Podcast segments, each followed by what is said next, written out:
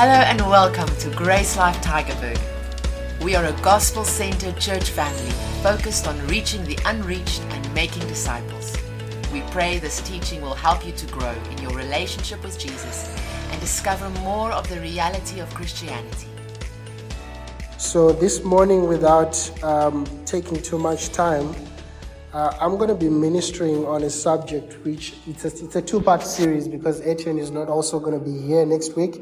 So, I'm also going to be ministering next week. Uh, so, the two part series that I have is something that God has just been speaking to me for quite some time now. It's something I've been studying, something I've been thinking about. And I've titled the series, Where is Your Heart? Where is Your Heart? That's the name of the series that I'm going to be, uh, be sharing, what I'm going to be sharing for the next two weeks. But this, this particular Sunday, I decided to focus on the definition of the heart. Because one thing that I encountered when I, when I got this idea in my mind of the heart was I started asking the question, what is the heart? You know, um, for for a long time in my life. In fact, up to this moment, I'd actually never asked that question. I've seen the word heart written in the Bible several times. In fact, when I search the word heart in the Bible, there are hundreds of verses that speak about the heart. But then I ask myself, but what is the heart? We, we, we say, we say, I think just this morning, because now I'm, um, they call it intellectual awareness. When you it's, it's like the moment you buy your car, every time you drive on the road, that's when you start noticing your car. Like everyone else who's got your car, that's when you start noticing it. Before you had it, you never paid attention to it. So when I was studying the heart, this morning it was just amazing. Every almost in every conversation that I've had with someone, someone mentioned the word heart. It's it's quite interesting that you know when when sometimes we say these things because we're so used to saying it, but we've actually never applied our minds to try and understand what exactly is the heart according to the Bible.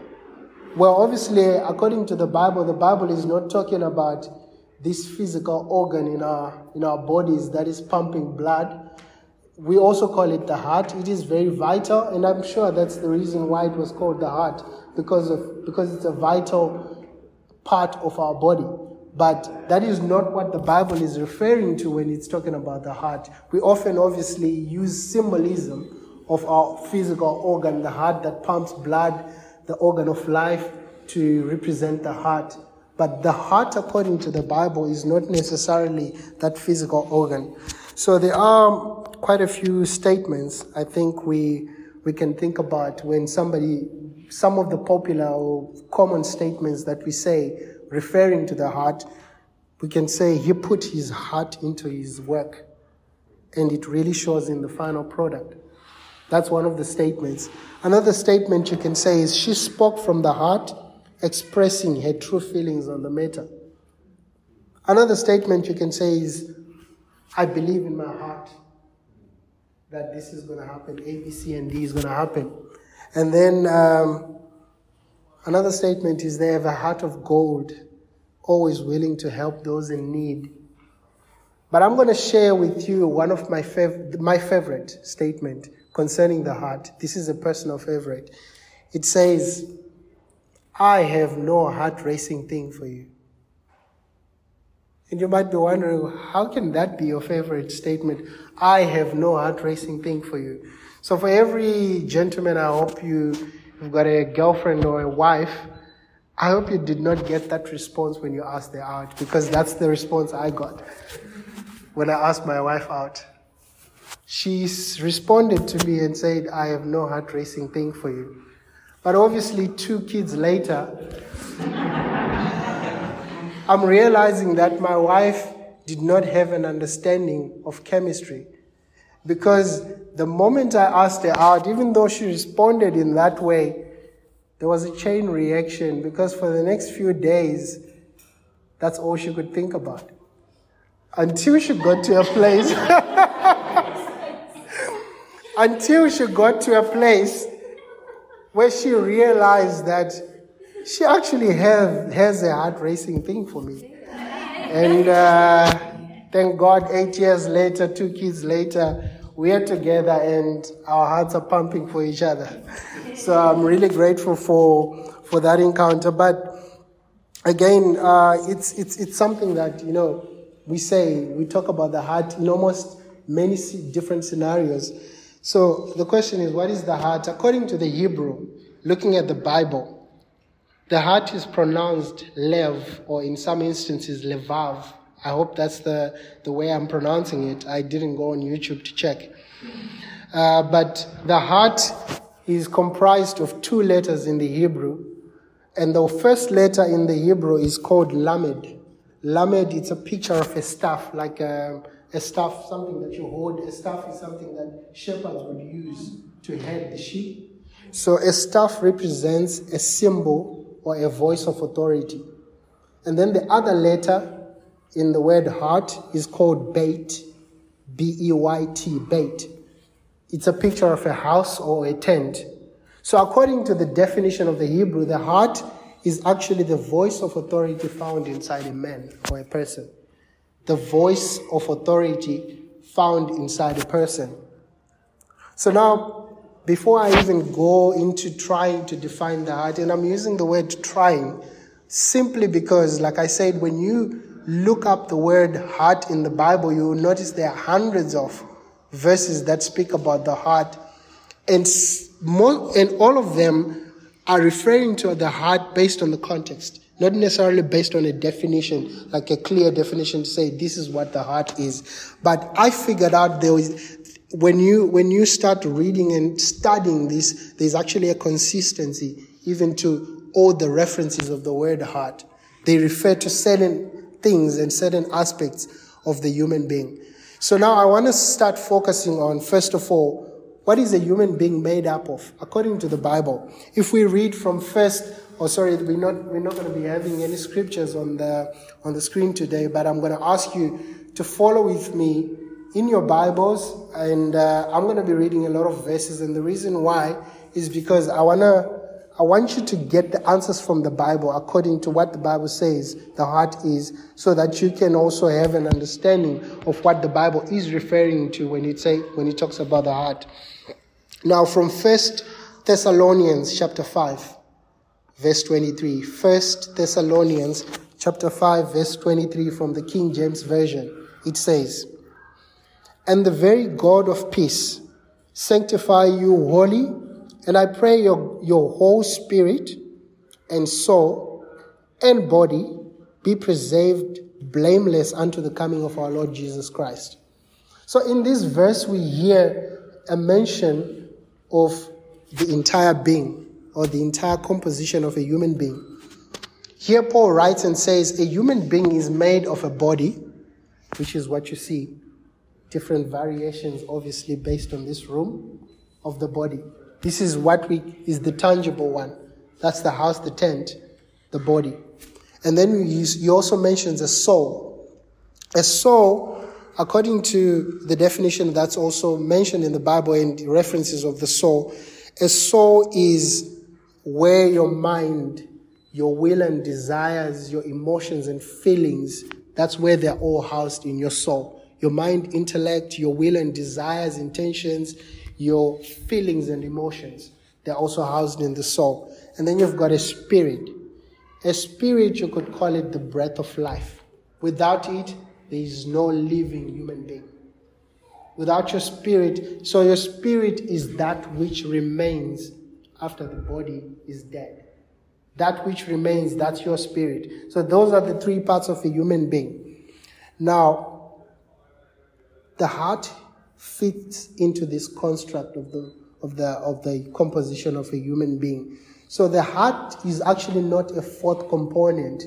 It's not like the fourth component of the three that I've just mentioned: the heart, the body, and the the uh, the the body, the soul, and the spirit. It's not a fourth component, but it comprises of all the elements of those ones. And I'll show you according to the scripture. Now, what I want to mention before I even again go to the definition of the heart, and I'm trying to go as fast as I can because there, there are quite a few scriptures to get through, is that the spirit that we received at salvation is not a corruptible spirit. I need to make mention of that because it is it will be very critical for us to understand that the spirit that we received at salvation is not a corruptible spirit because it is God's spirit. Right? In him there is no evil at all. That's what the Bible says. Now if we read uh, 1 John chapter 3 verse 9 from the New King James Version, 1 John chapter 3 verse 9, it says, Whoever has been born of God does not sin, for his seed remains in him, and he cannot sin because he has been born of God. The reason why your spirit is perfect and cannot sin is because it is born of God. And we know that God is spirit. And then the other verse here, 1 John chapter 1, verse 5. 1 John chapter 1 verse 5 from the New King James Version. It says, This is the message we have heard from him and declared to you that God is light and in him there is no darkness at all. That means if God is spirit and God is light and there is no darkness in him at all, that means his spirit also is, a, is as perfect as he is. Right? Then again, I'm reading all these verses, verses just to establish the fact that the spirit we receive at salvation is not a corruptible spirit. Right? Second Corinthians chapter 5, verse 17 and verse 21 from the New King James Version. It says, Therefore, if anyone is in Christ, he is a new creation. Old things have passed away. Behold, all things have become new. First, Second Corinthians 5, 2 Corinthians chapter 5, verse 17 and verse 21.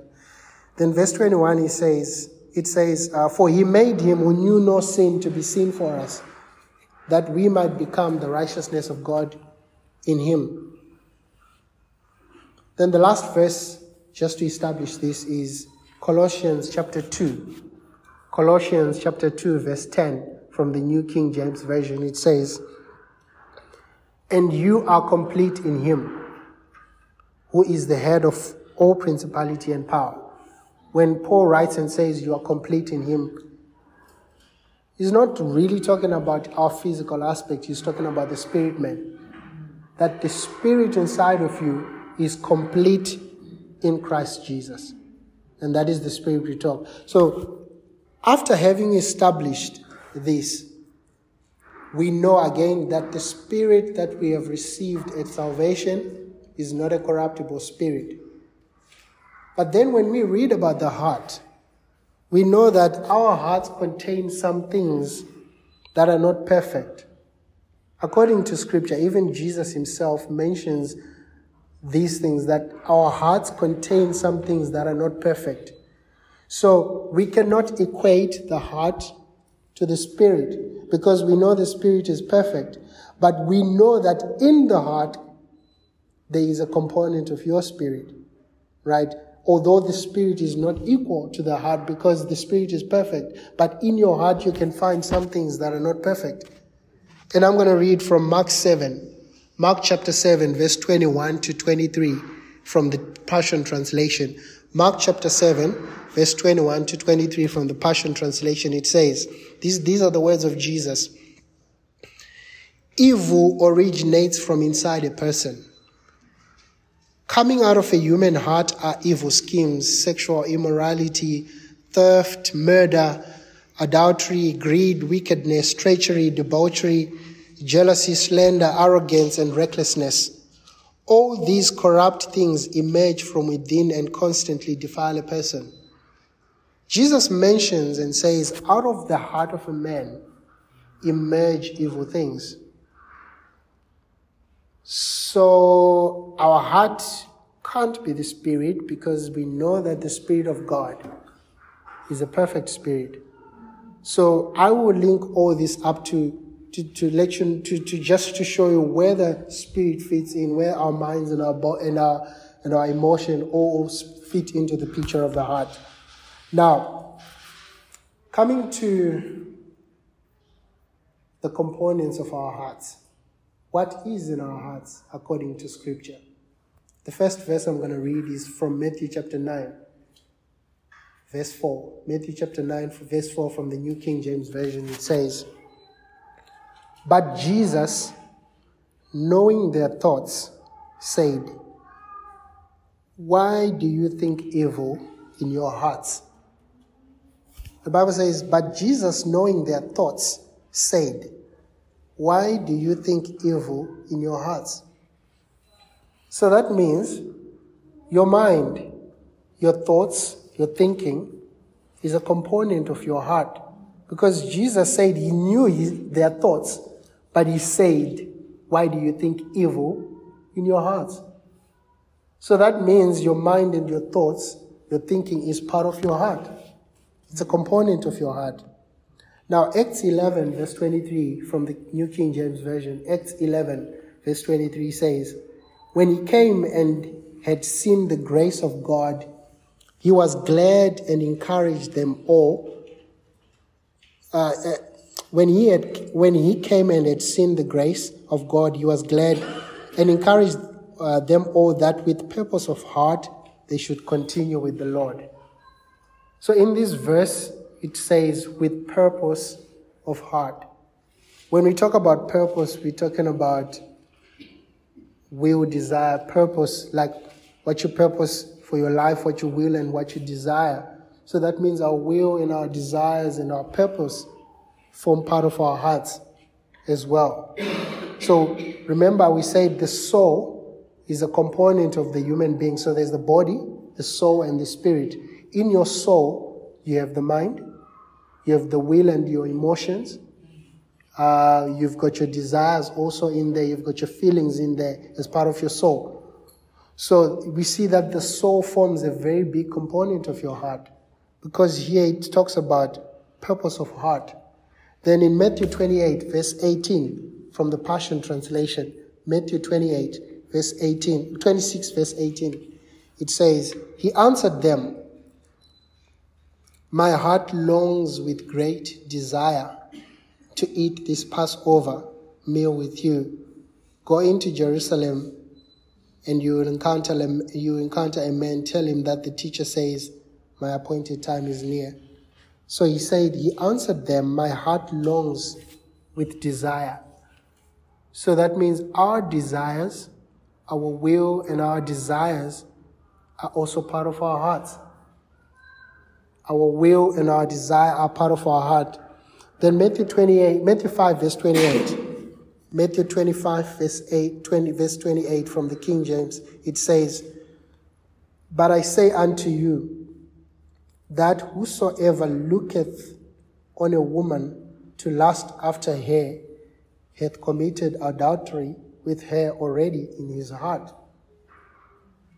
So it says, But whosoever looks at a woman and desires to commit adultery with her or wills to, dis- to commit adultery has already committed adultery in the heart. So that means before you even act on something, something that you already desire is something that's part of your heart. So the will to do something, the will, the desire is part of your heart. So I've touched on two things. The mind is part of your heart. The will, desires are part of your heart. Now the third component is we feel with our hearts.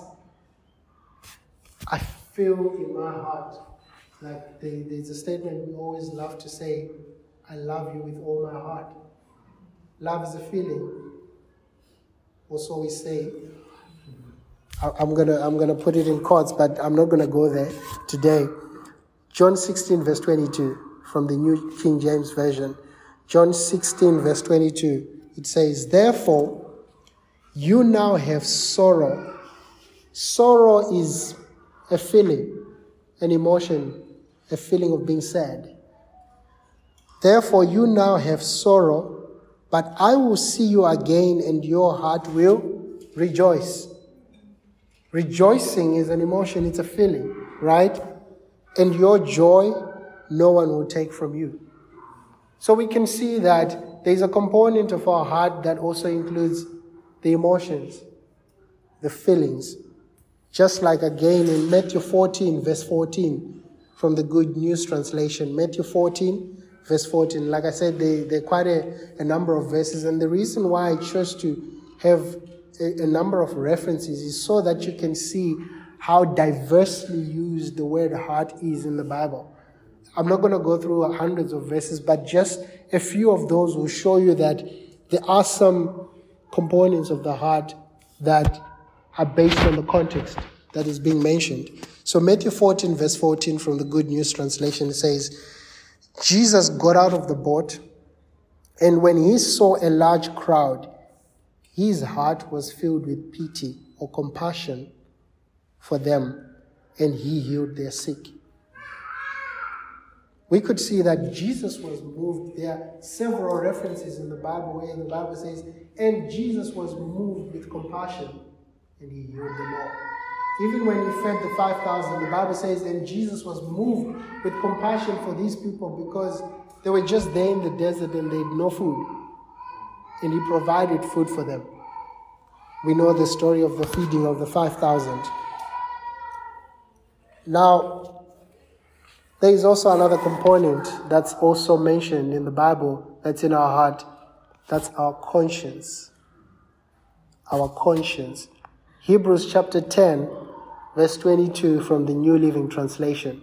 It says, Let us go into the presence of God with sincere hearts, fully trusting Him. For our guilty consciences have been sprinkled with the blood of Christ, with Christ's blood to make us clean, and our bodies have been washed with pure water. It says, Let us go into the presence of God with sincere hearts fully trusting Him for our guilty consciences. So we can see that the conscience here is being linked to the heart as well, just like in Titus chapter 1, verse 15. Titus chapter 1, verse 15 from the Amplified Classic. It says, To the pure in heart and conscience.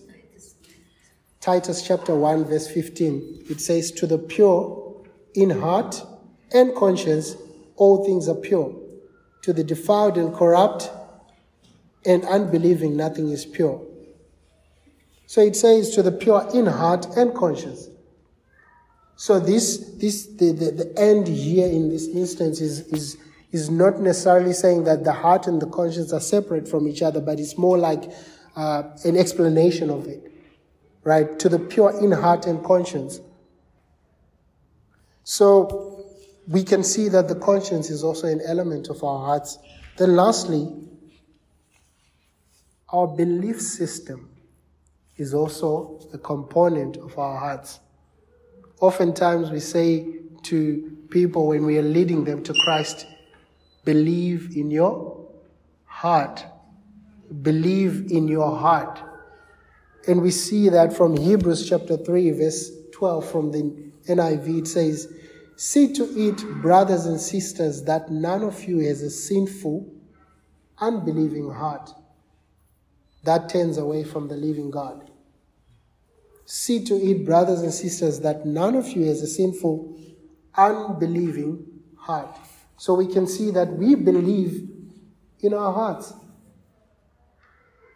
And we know one of the verses that we love to mention when, when it comes to reaching out to people, reaching out to unbelievers, is Romans chapter 10, verse 8 to 10 from the New King James Version. Romans 10, verse 8 to 10, it says, But what does it say?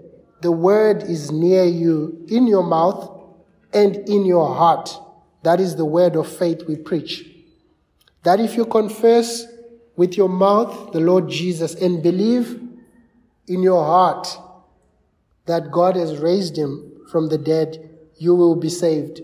For with the heart one believes. With the heart one believes unto righteousness, and with the mouth confession is made unto salvation. So we can see that our belief system is a huge component of our hearts. Now, this starts to, when I was going through all this, it started to make me think about some of the references in the Bible where I always used to struggle to really understand how can you do this? Uh, they, they made references to the Bible. And what is the greatest commandment of all, according to Jesus? You shall love the Lord with all your heart, with all your soul, with all your mind, and with all your strength. This is the first commandment. You shall love the Lord with all your heart, with all your soul, with all your mind, and with all your strength. Again, it seems like from the writing or from the translation that these are separate things, but we, we can see that the heart is, in the heart there is the mind.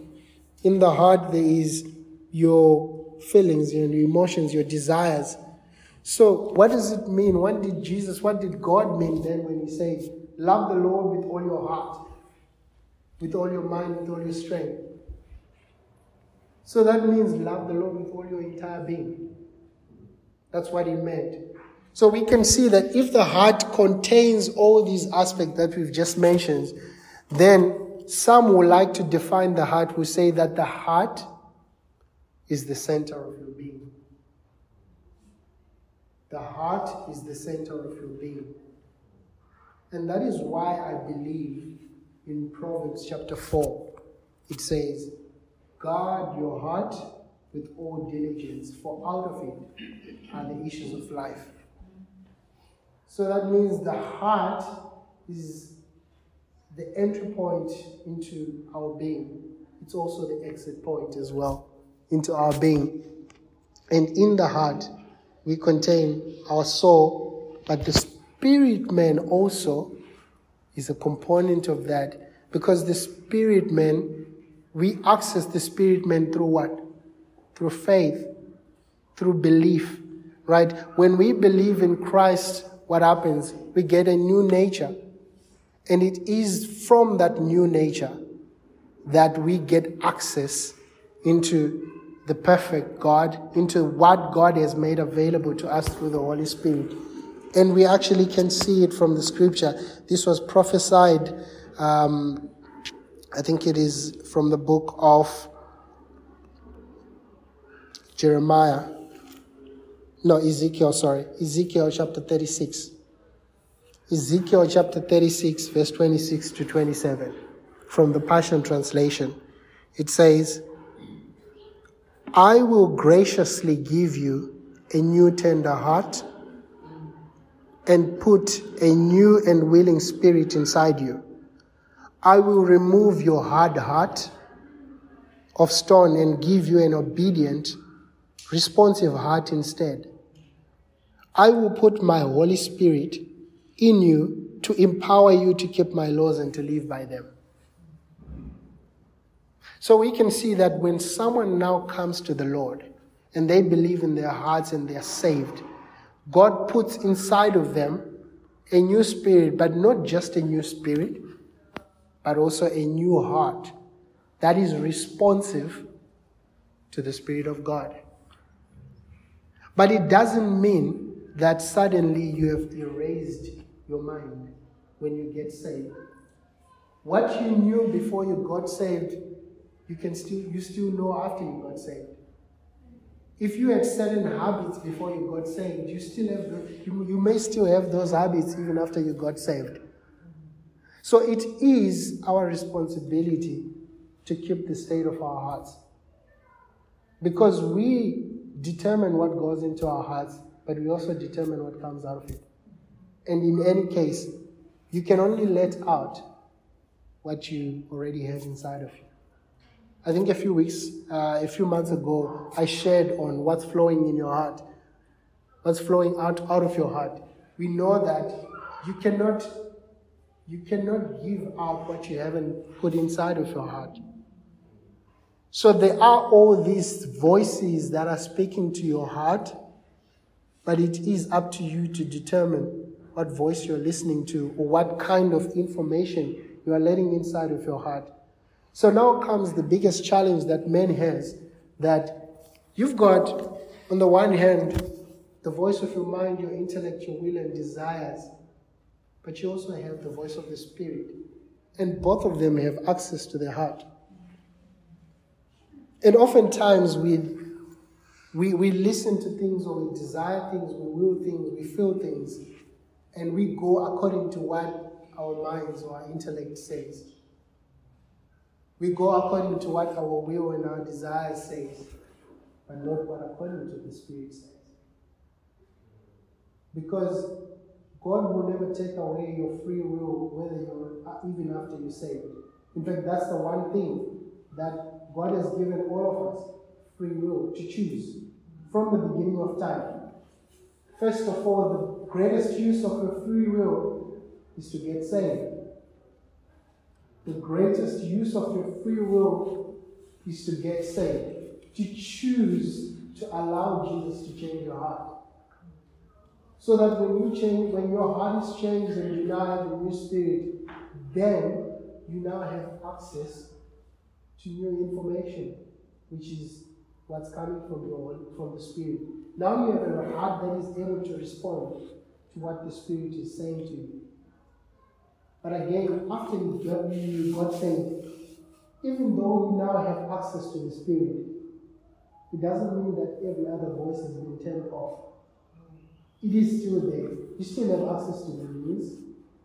You still have access to the radio. You still have access to social media. You still have access to books that will shape your mind in a certain way. The thing is, what voice are you listening to? That's, that is what then determines the state and the health of your heart. Because when, when man was created inertly, the heart of man was never created in a state that allowed it to, to make the perfect decisions or to make. The problem with the heart is that the fall has affected us at the deepest level. Our mind, our will, and our emotions are tainted by sin from the beginning. We know from Jeremiah chapter 17, verse 9 to 10, which is one of the verses that many people quote, but without context, without understanding what it means. The heart is desperately wicked. Who can know it? From the message translation, it says, The heart is hopelessly dark and deceitful, a puzzle that no one can figure out. But they never caught the second part of it, which says, But I, God, search the heart and examine the mind. I get to the heart of the human I get to the root of things. I treat them as they really are, not as they pretend to be. So you, we always quote the first part to say the heart is desperately wicked, which is true because because of the fall of Adam and Eve, every one of us are born with a nature that is a propensity to sin. But then, thank God for Jesus Christ, because now He says, He comes and He says, But I will put a new heart inside of you and a new spirit. And I will give you my spirit, which will allow you to respond. Or I will give you a new heart that will allow you to respond to my spirit. So that's why it is impossible for an unbeliever to access the true nature because they need a change of heart. Because the heart that they have, the Bible likens it to a heart of stone it means there is nothing that can that can go into it. It's, it, it cannot receive that which God has made available. That's why there's a need of a change of heart. Now, again, going back to the verse that the greatest commandment of all. What does it mean then to love God with all your heart and all your mind and all your being? It means when you have a desire to do something, how often do you make that desire something about the gospel? When you're thinking about something, creative things, how often do you make those creative things about reaching out to the lost? So, what Jesus was trying to say here is Love me with your entire being. Like, there shouldn't be any, use every part of you to, to focus on the things of God. And I know some of us, we know for a fact that none of us can truly say we love God with all our hearts. That's why we also need the word to explain to, to, to, to explain what the word means because we know that none of us can love unless we receive His love. The Bible says we only love because He first loved us. The more you receive His love for you, the more you understand what Jesus came to do for you, the more the easier it is to set your heart on things that are above and not on things that are below. That is why you've got our brothers and sisters leaving all they're doing to go to a country they've never been, a country they don't know. Because their hearts and their desires are now beyond just the present day, beyond just the here and now, but their hearts are now moved by something that's beyond earthly, something more eternal. Their hearts are now moved by the desire for people to hear about the good news of what Jesus has done for us. So it's, it's given me a, a new perspective of what it is to love God with all our hearts. It means loving God in your thinking, loving God in your emotions, loving God. So if you are emotion, emotional and uh, you know you love, you've got you you you moved so much by emotions. Maybe sometimes it's good to just be glad and dance for the Lord. There's nothing wrong with your emotions. It's just that we we should not rely on our emotions as the source of truth. We should always rely on the Spirit as the source of truth.